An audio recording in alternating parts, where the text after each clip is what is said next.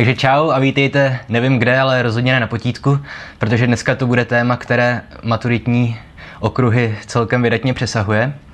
E, jde o to, že teďka úmyslem u videa u Tučkové se objevil komentář, kde se mě někdo ptal, jestli bych nechtěl něco říct o, o Lyotárovi a o spisku postmoderní situace. A shodou okolností já jsem se k němu teďka musel sám vrátit kvůli jiné knižce, kterou teďka čtu a která na Lyotára hodně odkazuje. Tak jsem si říkal, že o tom můžu i udělat video krátké. Bude to jenom nějakých 5-10 minut, proletím to v rychlosti. No ale teďka ještě další poslední problém s Lyotárem spočívá v tom, že ne, tady už to celé střihnem, že to video je moc dlouhé. A vzhledem k tomu, že nepředpokládám, že tohle téma, na video s tímhle tématem by se díval jenom nějaký rekreační čtenář, tak nebudu brát ohledy na nikoho, ani mě nenapadne. A budu, nebudu to moc jako zjednodušovat a budu prostě mluvit tak, jak bych o tom mluvil ve škole. No, pokud jste třeba maturanti, kteří letos maturovali a v září se chystáte na vysokou školu, tak si tohle video můžete zkusit, abyste si ověřili, jak se budete cítit potom na vysoké škole u přednášek, protože on to může být docela šok. Tak, jak jsem říkal, budeme mluvit o Lyotardově knize, Jean-François Lyotard, francouzský filozof a ten spisek vyšel v roce 1979 a jmenuje se Postmoderní situace.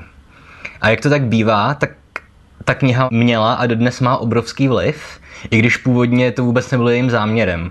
Ten spisek vyšel vlastně tuším jenom jako zpráva, kterou se psal Lyotard pro nějakou komisi někde v Quebecu v Kanadě, nebo nevím přesně, jak to bylo. A co je taky ještě zajímavé, že vlastně Lyotard později se jakoby zřekl téhle knížky a on říkal, že tenkrát vlastně psal o věcech, kterým nerozuměl a řekl, že to je nejhorší kniha, kterou kdy napsal. Ale to nic nemění na tom, že to je kniha ohromně vlivná. A já bych neměl říkat kniha, on je to spíš spis, no, to nevadí. No. A důležitá je třeba už proto, že Lyotard, ač teda to bylo v roce 79, kdy už postmoderna vlastně byla v plném proudu, tak on byl první, kdo ten termín postmodernismus nebo postmoderní situace použil nejenom pouze v souvislosti s uměním nebo s literaturou nebo s literární kritikou, ale obecně s filozofií a s ekonomií a s politickou situací uh, tehdejšího světa. Tak, uh, takže nejdřív teda, jak on definuje postmodernu. Mám tady citaci napsanou. Uh, Simplifying to the extreme, I define postmodern as incredulity towards metanarratives. Tedy zjednodušeno úplně na maximum, nebo zjednodušeno, jak to jenom jde, definuje postmodernu jakožto nedůvěru vůči metanarrativům. Tak, slovo metanarrativ dneska bude klíčové a vlastně veškerý čas asi strávím tím, že o něm budu mluvit. A mimochodem, pokud si vzpomínáte, že jsem to slovo metanarrativ použil ve videu o babičce, tak já jsem použil v jiném významu, v literárně v. Dnešní metanarrativ bude něco úplně jiného. Tak, a abych to vysvětlil, tak bohužel nejdřív se musíme vrátit uh, o asi 20, ne 30 let naspátek k rakouskému filozofovi a lingvistovi Ludwigu Wittgensteinovi, který úplně ke konci svého života a své dlouhé filozofické kariéry zavedl termín jakoby jazyková hra Sprachspiel v originále. No, kde on zkrátka definuje komunikaci prostřednictvím jazyka jako jazykovou hru. Problém je, že jak to filozofové mají ve zvyku, tak on to definoval dost vágně, což je možná na druhou stranu z jednoho úhlu pohledu dobře, protože aspoň filozofové dodnes mají o čem spekulovat a dodnes vycházejí různé interpretace Wittgensteinovy jazykové hry. Ale zároveň to je problém, protože ta vágnost té jeho definice způsobila to, že právě se toho termínu později chopili postmodernisté a udělali z něj něco, za co by, myslím, Wittgenstein sám nafackoval. No, ale můžeme se teda pokusit nějak použít nějakou obecnou definici, obecně přijímanou jazykové hry. A tam jde zkrátka o to, že jazyková hra, komunikace prostřednictvím jazyka, funguje na velice podobném principu jako hry, které hrajeme. Ať jsou to šachy, nebo ať je to fotbal. Jo, vždycky tam máte víc účastníků například. Ale zatímco hry, sportovní nebo deskové, mají předem stanovená pravidla. Jo, vy třeba v šachách prostě nemůžete králem poskočit o dvě bolíčka, nebo ve fotbale nemůžete hrát rukou, pokud nejste brankář. No. Ale pak ještě druhý typ pravidel, to je implicitní pravidla. A to jsou pravidla, která vznikají až vlastně potom, co tu hru začnete hrát a ty hráči na nich souhlasí až po začátku té hry, nebo vznikají mm, prostřednictvím nějaké tradice, nebo třeba i podle reakce jiných účastníků té komunikace. Jo, zase abych použil tu sportovní terminologii, tak třeba ve fotbale je prostě nepsané pravidlo, že vy těžko do zápasu nastoupíte z deseti útočníky. Jo, protože potom byste měli díry v obraně a ty zápasy byste prohrávali vždycky. A nebo další typ nepsaného pravidla ve fotbale je třeba to, že pokud se zraní hráč a soupeř potřebuje vystřídat, tak vy zakopnete balon, aby se přerušila hra. A potom zase eh, soupeř vám ten balon vrátí. No, tohle není v oficiálních pravidlech fotbalu a nemusí se to dělat, ale zkrátka je takový nějaký konsenzus, že se to tak dělá. A takovýhle typ uh, hry je právě i jazyková komunikace. No, totiž, že probíhá na základě pravidel, o jejichž existenci nemáme na začátku komunikace ani tušení. Já jsem si tady našel citát, který by vám to mohl objasnit od Jana Kořenského. Cituji. Eh, řeč není hra v šachy s předem danými pravidly, mající své svrchované, privilegované hráče. Řeč je nejvýš ona hra bez předem daných pravidel, hra, v níž se hraje dříve, než se ví, co se hraje a jak se to hraje. Hra, v níž jsou potenciální pravidla, nejvýš sediment aktuálně vznikajících strategií a taktik. Jo. Tak a zároveň tady ještě narážíme na další problém, totiž, že samotné slovo hra má strašnou spoustu významů. Může to být hra v šachy, jak jsem říkal, víceméně zábava, ale zábava spojená s, s nějakým soupeřením, nebo to může být vyloženě dětská hra, kde nejde o to, kdo vyhraje, počítačová hra, že, kde třeba jenom stavíte nějaké město a s nikým nebojujete. Ale taky to může být třeba, řekněme, taková nějaká hra o trůny. No, ta hra doopravdy, kde už jak je to v tom seriálu, buď vyhrajete nebo zemřete. Jo? A Stejně tak, jak už to slovo samotné hra má hrozně moc významů, tak stejně tak my s jazykem můžeme nakládat, jak se nám zamane víceméně. Protože máme různé metafory a metonymie a přenesená vyjádření, vtipy, dvojsmysly, jazykové hříčky. Jo. A vemte si třeba tu krásnou scénu, nevím, jestli to je přímo z Homérovy Odyssey, nebo jestli to je jenom uh, řecká mytologie, ale kdy Odysseus, že navštíví v té jeskyni Kyklopa, toho jednoho hokejového obra a ten Kyklop se ho zeptá, jak se jmenuje a Odysseus řekne nikdo, moje jméno je nikdo. No a pak v noci, že mu kůlem vypíchne oko tomu Kyklopovi. A Kyklop křičí a říká, pomož, pomožte mi, on mě chce zabít, on mě vraždí. A přiběhnou ostatní Kyklopové ke vstupu do jeskyně a ptají se, co se děje, kdo tě vraždí. A Kyklop říká, nikdo, nikdo mě vraždí a ostatní kyklopové, no tak když ti nikdo nevraždí, tak nám dej pokoj a odejdou. Jo, a to, tohle jsou všechno způsoby, kdy my si můžeme hrát s jazykem. Jo, takže tolik Wittgenstein. A teď se zase teda můžeme konečně už vrátit k Lyotárovi, když víme, co jsou jazykové hry. Nebo aspoň zdánlivě to víme. A jak jsem říkal, Lyotard celou postmoderní situaci definuje jako nedůvěru vůči metanarrativům. Takže se musíme podívat na to, co jsou metanarrativy. Takže opět budu citovat nejdřív takovou tu vědeckou, asi moc komplikovanou definici. Takže metanarrativ je, cituji, příběh, který z teleologického pohledu a prostřednictvím axiomů vysvětluje lidské jednání, jeho důvody, záměry a cíle. Konec citace. No, takže nevím, jestli tohle vám něco řeklo, a tak si to pokusím vysvětlit nějak vlastními slovy. Takže Lyotard obecně rozlišuje vlastně narrativní vědění a vědecké poznání. A teďka to jsou dva koncepty, které my používáme ve svém životě, i když o tom nevíme, že se takhle nějak dají pojmenovávat. A to narrativní vědění, to je, řekněme, nějaké naše vědění, které vychází z tradice a které se předává třeba ústně nebo které jenom dědíme a které, a to je nejdůležitější, to, to vyprávění vlastně legitimizuje samo sebe. My nemáme žádný důkaz, protože to vyprávění je pravdivé, ale prostě to vyprávění nám samo tvrdí, že pravdivé je. Jo? A tohle nacházíme ve všech možných vlastně lidových historkách nebo pohádkách. Jo, samozřejmě ty pohádky netvrdí, že jsou pravdivé doslova, ale že ty zprávy, ty nějaké etické a jiné pravdy, které nám sdělují, tak si nárokují pravdivost. No a pak je vědecké poznání. A vědecké poznání v protikladu k narrativnímu vědění se zakládá vlastně na logice, na důkazech, na argumentech, na experimentech. Jo? Jenže to vědecké poznání samo o sobě taky jako kolikrát nestačí. Za prvé, a hlavně v dnešní době, kdy ta věda už je tak daleko, že se zabýváme věcmi jako, já nevím, teorie deterministického chaosu jednu z jejich podob budete znát, že podle teorie uh, jak jsem říká, butterfly efekt. Jo, to, tohle náleží pod teorii chaosu. Já na to nebudu vysvětlovat, protože na to nemám dost znalostí ani času. Ale teorie chaosu, to se dává atribut, jo, přívlastek matematická teorie chaosu. Jenže s, s matematikou si u ní nevystačíme, protože jo, tady zkrátka vždycky už musí přijít na pomoc nějaká filozofie, už protože teorie chaosu se netýká jenom přírodních věd, nějakých pohybů objektů ve vesmíru a já nevím, ale týká se třeba i ekonomiky, jo? situace na trhu, nebo demografie, společnosti, počt růstu obyvatel a dalších záležitostí. Takže zkrátka eh, i současná exaktní věda často musí k narrativním postupům se uchylovat, Jo, tohle říká i Lyotard. A za druhé, jako exaktní vědy nám nevystačí pro to, aby naše společnost mohla nějak fungovat. Protože exaktní vědy nám můžou říct, co je pravdivé ale nemůžou nám říct, co je správné, nebo co je krásné, nebo nám nemůžou definovat štěstí, jo, jak dosáhnout štěstí. A tady už teda se dostáváme konečně k těm metanarrativům, které Lyotard prohlašuje za, řekněme, nedůvěryhodné. Takže teďka teda zkusím nějak vlastními slovy definovat, jak, jak on vidí metanarrativ. Jo? Takže pokud tady v té definici stojí, příběh, který z teleologického pohledu a prostřednictvím axiomů vysvětluje lidské poznání. Jo?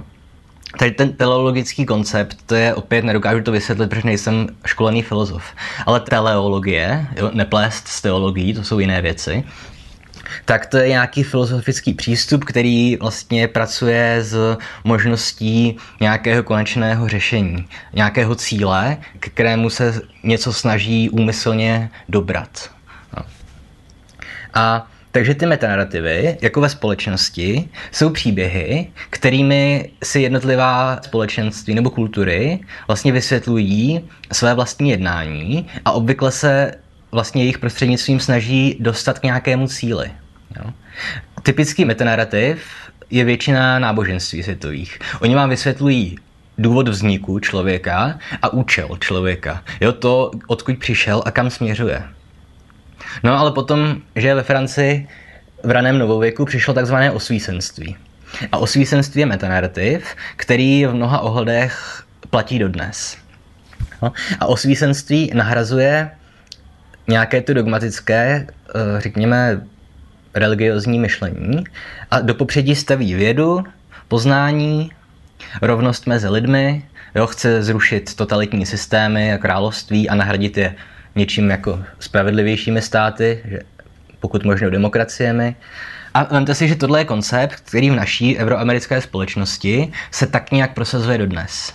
My dodnes jako věříme to, že demokracie je nejlepší systém, věříme v to, že bychom měli svrhávat totalitní nějaká zřízení a věříme v pokrok prostřednictvím vědy a rozumu. Ale tohle je jenom metanarrativ.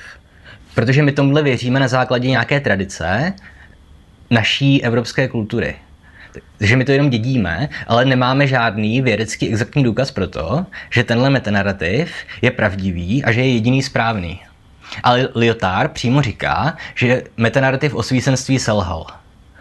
Jo? Protože k čemu vedl? Opět jsme v situaci, kde ještě pořád má daleko větší vliv show z druhé světové války. Takže Lyotard říká, už jsem to zmiňoval, že celé slavné osvícenství vedlo do Osvětimi a Hirošimy a Nagasaki. A jakože tohle asi není úplně směr, jakým bychom měli směřovat. A tady můžete samozřejmě namítat, že do Osvětimi nevedlo osvícenství, že tam vedl jiný metanarrativ, ten metanarrativ nacistů. Totiž o té velké germánské rase a o tom, že ten cíl, ten teologický koncept toho metanarrativu spočívá v tom, že oni zkrátka, že ta uh, árijská rasa, že teda ovládne ten svět a tím dosáhneme nějakého toho šťastného zítřku. No, ale to je jedno. A nejde jenom o druhou světovou válku. O svísenství, vemte si, co všechno způsobilo. E, otroctví americké se zaštíťovalo osvícenstvím. Hmm. Jo, celá Amerika, postavená na osvícenském konceptu, stojí na dvou pilířích její kultura. Jednak na genocidě původních obyvatel a jednak na otroctví. Jo, takže ono, tohle není, není úplně snadný problém, přestože oni mají tu svoji demokracii a svobodu slova. No a další velký problém osvícenství je ten, že opět my v, v přesvědčení, vycházející z našeho dědictví metanarrativního, my věříme tomu, že naše civilizace je ten vrchol lidstva. Že my jsme nejvyspělejší civilizace, nejspravedlivější civilizace a nejšťastnější civilizace. A z toho potom plyne ten kolonialismus. Totiž to, že naše civilizace se rozhodla, že pro větší dobro, pro vyšší a vyšší dobro zbytku světa, my půjdeme do Afriky, do Ázie a ty místní barbary a divochy, my jim přineseme ten náš metanarrativ a vnutíme jim ho. No. A tady těžko říct, jo, protože vy se můžete podívat na, nevím, arabský svět a říct, Jo, takže ženy tam chodí zahalené a lupičům sekají ruce a homosexuály schazují z domu a zabíjejí. A my z našeho pohledu to hodnotíme jako barbarství a máme tendenci jo, tam jim přinášet ten náš osvícený způsob života. A nebo se podíváte na Čínu a řeknete, no to je hrozný, oni ti Číňani, oni jsou prostě, nejsou individuální, oni jsou hrozně kolektivističtí a, a ani nechtějí demokracii, protože tyhle věci nezajímají. Jo, a prostě pojďme se snažit jim říct, že náš způsob života je lepší. A možná máme pravdu, já osobně třeba v projekt osvícenství věřím. Přes ty všechny negativa, která jsem teďka jmenoval. Ale pravda je, že tenhle koncept nějakého toho jednoho metanarrativu je v dnešní době strašně narušený. A Lyotard, pozor, jeho práce není perspektivní, on jako nikomu nic nenutí. Jeho práce, eh, postmoderní situace, je jenom zpráva o současném světě, nebo o jeho současném světě. No a on právě říká, hlavní důvod postmoderní situace je, nebo hlavní, já nevím, příznak postmoderní situace je ten, že jsme my přestali věřit v metanarrativy. No. A protože ještě abych tohle připomněl, zmiňoval jsem hru o trůny. I na ní se dá krásně ukázat, co je metanarrativ a k čemu může vést. Teďka bude spoiler na poslední řadu hry o trůny, takže pokud ten seriál sledujete a ještě jste neviděli, tak si to teďka přeskočte o nějaké dvě minuty. Jo? A v poslední řadě hry o trůny, tam se odhalil přesně metanarrativ té Daenerys, že Targaryen, že ona zbaví svět otroctví a prostě zavede spravedlivou společnost, která bude prostě zbavená těch otrokářů a všechno bude fajn. Jo? A v, ve hře o trůny tam, tam je tenhle koncept odhalený, protože všichni, že kromě Johna Snowa vidí, že Daenerys zešílela. Ale nejspíš neviděli to, že ona je šílená už v těch předchozích epizodách, kdy pořád ještě za jejími dobrými úmysly jsme si vlastně omlouvali ta zvěrstva, která ona dělala. Jo? A že Jon Snow potřeboval to, aby se mu odhalila v celém svém šílenství, že kdy v té poslední scéně ona mu de facto říká, pojďme zničit zbytek světa, lol. Jo? Ale Jo, my sami jsme, myslím, nebo většina z nás diváků v těch předcházejících sériích Hry o trůny jsme byli přesvědčeni, že Daenerys je kladná postava. A stejně tak my můžeme být přesvědčeni o tom, že náš metanarrativ je ten pravdivý. Ale dost možná nás dělí jenom ten jeden krůček, jeden nějaký šílený čin od toho, aby jsme si uvědomili, že, že jsme jenom šílenci, stejně jako byla Daenerys. Konec spoileru. No a Lyotard teda říká, že my už metanarrativům nedůvěřujeme a na jejich místo jsme si dosadili nekonečné množství menších narrativů. Jo? A on neříká, že to je špatně, on neříká, že je chyba, že ten kdysi ucelený obraz světa, ať už to bylo ve starověku ten římský imperialismus, nebo ve středověku křesťanství, nebo v novověku a i v současné době osvícenství, tak on neříká, že je chyba, že tenhle celistvý koncept světa se nám rozpadl. On jenom říká, že taková prostě situace je a nejspíš taková vždycky byla. A že my nemáme jako zoufat, že už nemáme jeden metanarrativ, ale máme se radovat z té plurality narrativů. No. A až podsud, myslím, te, proti té knížce se nedá skoro nic namítat. Ale tady přichází jeden celkem zásadní problém, jedna nešťastná podle mě trošku formulace Liotárova, které se pak chytli někteří trošku radikálnější postmodernisti, protože on řekl, že vědě nemůžeme tak úplně důvěřovat. A t- především proto, že věda už od 19. století vždycky sloužila vlastně bohatým lidem. Nebo že věda a moc jdou vždycky ruku v ruce. Že se navzájem legitimizují. No, protože věda byl jenom jeden z výrodních prostředků. A druhý problém ještě, který to je ještě z Lyotárovou knihou je ten, že ten koncept jazykových her, který převzal od Wittgensteina, takže on ho pochopil tak, že se jedná o hru, ve které spolu ty dvě strany komunikace zápasí. No. A tady se teďka dostáváme do situace, kdy už nám chybí metanarrativ v naší společnosti, ale máme nekonečné množství malých skupinek, které mají své menší narrativy. Nikoliv metanarrativy, ale narrativy. A postmoderna právě říká, že tyhle skupiny spolu musí nezbytně zápasit. Jo, prostřednictvím těch jazykových her, nebo ne prostřednictvím jazykových her. Že ten jejich zápas je jazyková hra, vedená prostřednictvím nějakých řečových aktů.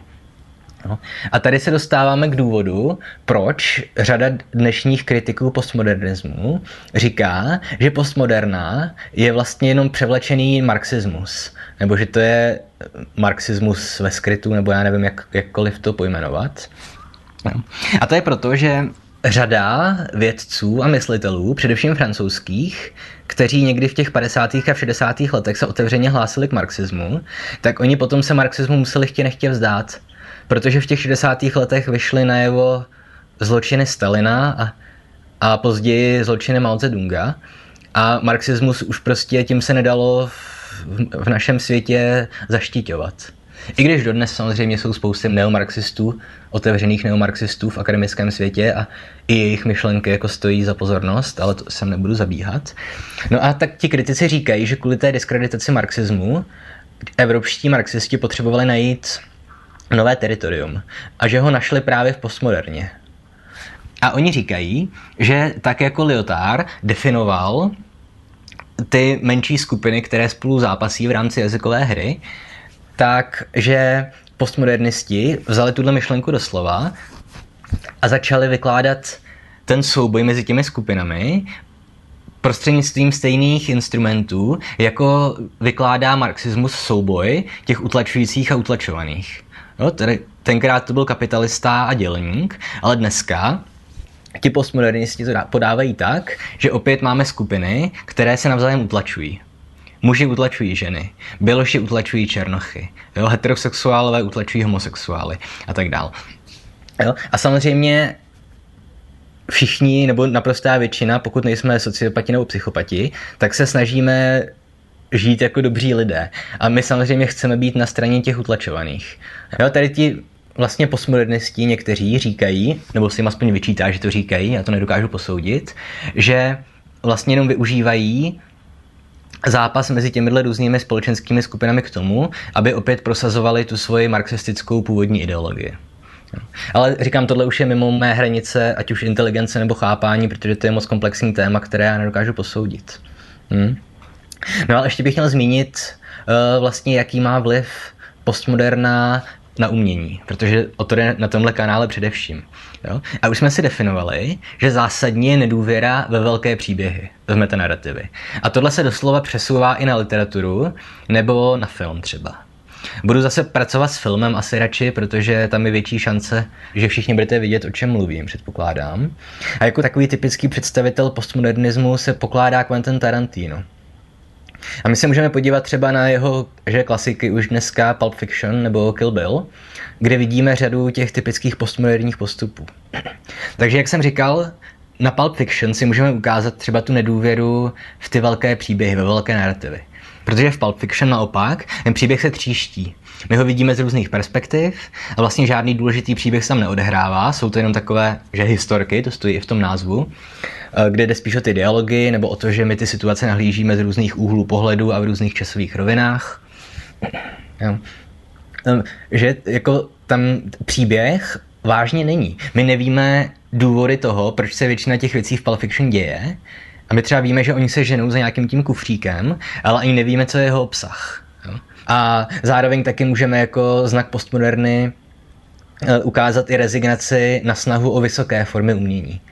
Protože postmoderna v umění se hraje s věcmi jako je kýč, násilí jo, a další záležitosti. A opět, když se teďka podíváme na Kill Billa, doufám, že jste viděli od Tarantína, tak tam byste mohli namítat, že to naopak je úplně typický velký narrativ. Příběh o pomstě, jo, za kterou se ta žena, ta, že Uma Thurmanová, nevím, jak se jmenuje její postava už, nevěsta, myslím, ji říkají, tak celý Kill Bill, oba dva díly, je nějaký její velký příběh o životní pomstě. Ale opět, no to tak úplně není, protože Kill Bill je vlastně hodně velká parodie. Opět vlastně až na parodickou úroveň se dostává to, jak, jak zobrazuje násilí.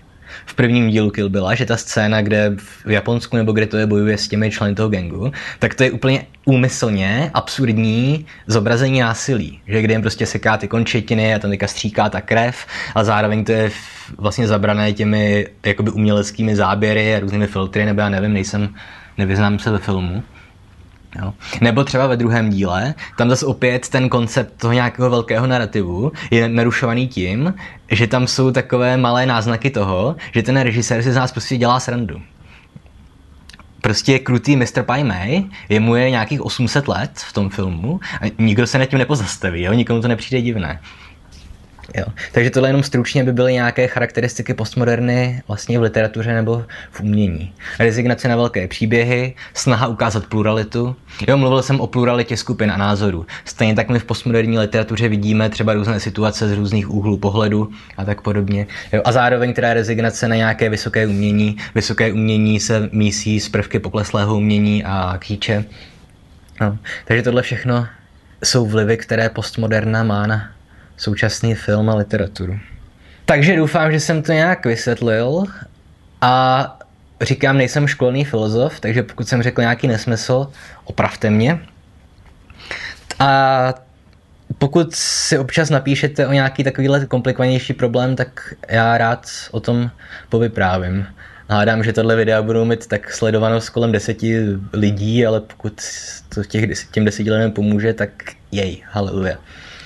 No, takže pokud se vám video líbilo, dejte like, pokud se vám nelíbilo, dejte dislike, pokud se vám hodně líbilo, dejte odběr, pokud se vám hodně líbilo a máte odběr, tak napište do komentu, že se vám hodně líbilo, pokud se vám hodně nelíbilo, tak zrušte odběr, pokud se vám hodně nelíbilo, odběr nemáte, tak napište do komentáře, že se vám hodně nelíbilo a pokud se vám strašně moc líbilo, tak nás můžete podporovat na Patreonu a pokud se vám strašně moc nelíbilo, tak nás třeba žalujte.